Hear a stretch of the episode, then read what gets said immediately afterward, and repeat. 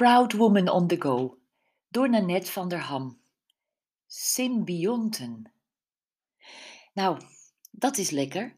Is je zus columniste, wordt meteen de hele familie in de spotlight gezet.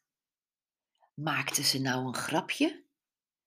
Ik heb het voor de zekerheid gevraagd, want ze had wel gelijk. Mijn zus reageerde luchtig. Nee joh, ik vind het prima. Ik las daar laatst over dat de naasten van een columnschrijver vaak uit de anonimiteit worden gehaald en ook een soort publieke figuren worden. Ik knikte opgelucht. Ik moest er niet aan denken dat ik niet meer over mijn zus zou mogen schrijven. Dan zou ik haar vriendin A noemen of mijn beste vriendin. En dat laatste zou trouwens wel de waarheid zijn, maar het is meer dan dat. Wij zijn symbionten. Oké, ik heb dit woord niet van mijzelf. Zelfs mijn spellingcheck denkt, huh? En maakt er smienten van. Wat? Wat zijn smienten? Ik heb het woord in de encyclopedie gevonden toen ik symbiose zocht. Want dat zijn zus en ik. Symbionten, twee ongelijksoortige organismen die ingesteld samenleven.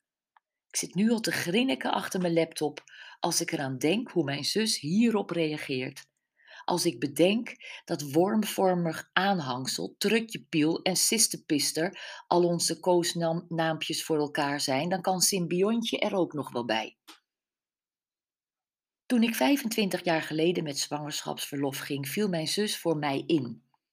Onze manager I was zo gecharmeerd van haar dat ze nooit meer is weggegaan. Op een ochtend stonden zus en ik voor het raam van ons kantoor en zagen I aankomen rijden. Ze parkeerde haar auto, stapte uit, zwaaide naar ons en viel pats over een lage parkeerketting die aan twee paaltjes hing. Zo op haar ellebogen. Allebei de armen gebroken. Kun je je voorstellen wat voor drama dat was? Maar zus moest eigenlijk met I op zakenreis naar Atlanta. En dat ging nu niet meer. I vroeg mij in haar plaats te gaan. Ik was zo opgewonden dat ik acuut naar de wc moest en daar zo snel weer vanaf wilde dat ik mezelf een enorme aanbij perste, waar ik de hele vlucht naar Atlanta nog ontzettend last van heb gehad. Maar dat terzijde. Letterlijk, want ik kon dagen niet op mijn beide billen zitten. Naast een paar succesvolle werkafspraken kwamen we terug met keiharde buikspieren. Zo blauw van het lachen hebben we die dagen op zakenreis gelegen. You teach me some Dutch words, lispelde de Spanjaard tijdens de afterdinnerborrel in de hotelbar in het oor van mijn zus. Ze fluisterde wat terug. En triomfantelijk draaide de man zich naar me toe. Keutje, keutje, keutje, keutje.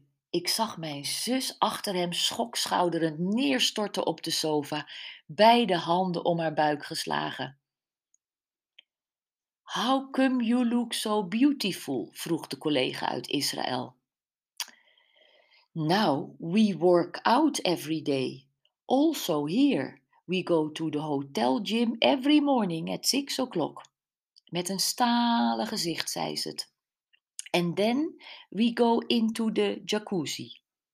Je kon ons opvegen toen we de volgende dag, helemaal niet om zes uur, maar heerlijk smiddags na het werk, naar de spa gingen en we in het check-in boek van de gym niet alleen de namen van de Spaanse en de Israëlische collega, maar ook van de Engelse en de Italiaanse zagen staan. Inchecktijd 6 a.m. Dat is mijn zus. Als je aan mij vraagt, how come she looks so beautiful? Dan antwoord ik, omdat van buiten te zien is dat ze van binnen haar eeuwige jeugd en humor heeft. I love you, lief symbiontje van me.